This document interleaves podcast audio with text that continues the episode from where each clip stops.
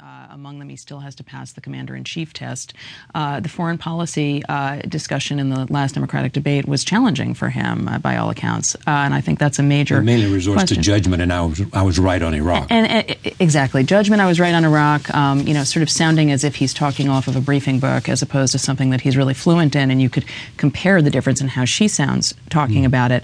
But, you know, he, she's also the favorite because there's literally no one else running. Um, there was someone else running, it might be different. Well, might somebody else run? There remains the ongoing speculation that somebody could parachute into the race. I, I, find that very hard to believe unless things got quite dire for her. I still think that she will likely be the nominee, uh, but I think she will go into a general election very, very damaged, and I think that's or or very damaged, one very, um, which is problematic. Democrats at this point, with the, with the demographic edge that they have in national campaigns, should be able to essentially nominate a cardboard cutout uh, and, and have them win.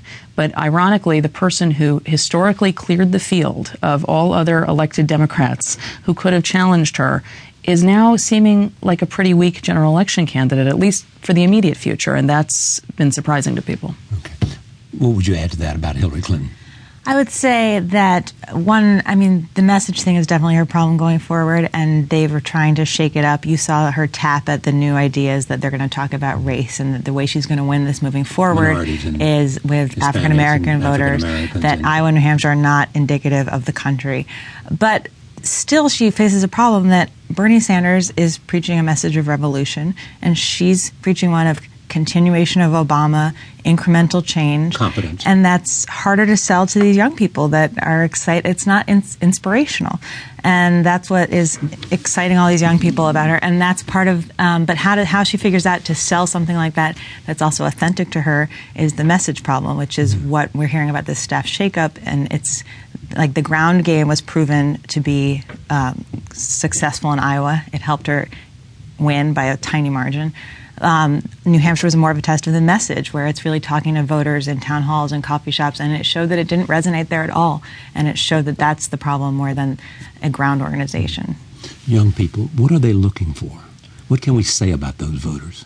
Well, I think part of it has to do with Hillary's theory of change, which is an esoteric term, but her theory is that you have to work really hard for change, work within the system, and that you have to pay your dues, and then finally you'll make incremental progress. Um, if you're someone who's 22 years old and either hasn't paid your dues or has seen big progress for gay rights under Obama, for example, you've seen um, Obamacare passed, then maybe you think, you know, actually this Obama kind of more dreamy approach works a little bit better, in fact, instead. And I think it's indicative. If you go to their websites, um, Hillary's is a laundry list, literally, of issues in alphabetical order. And if you hear her talk, we were up in New Hampshire, it's the same thing.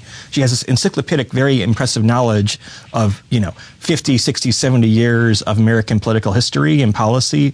Whereas Bernie, you go, and his first two issues are number one, income inequality, and number two, very tactically, um, free college tuition. So he knows, like, young people are underrepresented in American politics. He figured out that I can actually make 18 to 29 year olds a constituency for me that gives me something even more powerful than Obama had. Obama won about two thirds of that vote. Bernie so far has won um, 80, 85 percent. Right.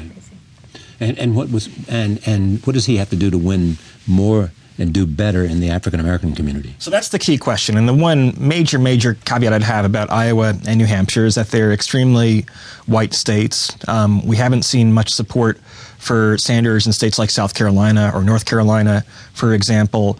Nevada, I think, should be a fairly good test. There's not a lot of polling there, and if there is polling, it's a caucus. I'm not sure I trust it very much. But if Clinton does lose in Nevada, that's a really kind of diverse state. A lot of people come from all over the country to move to Nevada. You have union workers, you have Hispanics, some African American population. Um, I don't think she even has to lose necessarily. I think that if he shows that it's like it used to be talked about as our firewall, and all of a hmm. sudden they're talking about it as the Clinton campaign is downplaying it, saying actually among Democratic caucus goers it's like 80% white. They're starting to downplay expectations. So even if he does well and puts up a, a, real run for money, I think it makes it look like he's viable in a more diverse it's, state. It's hard to know. I mean, when you go back at 2008 and look at the map now, you can kind of say, oh, now I get why Obama did well in Iowa and Hillary did well in New Hampshire and she did well in the Northeast in general. Obama did well in the Midwest. Right now, we only have two data points to put it very bluntly.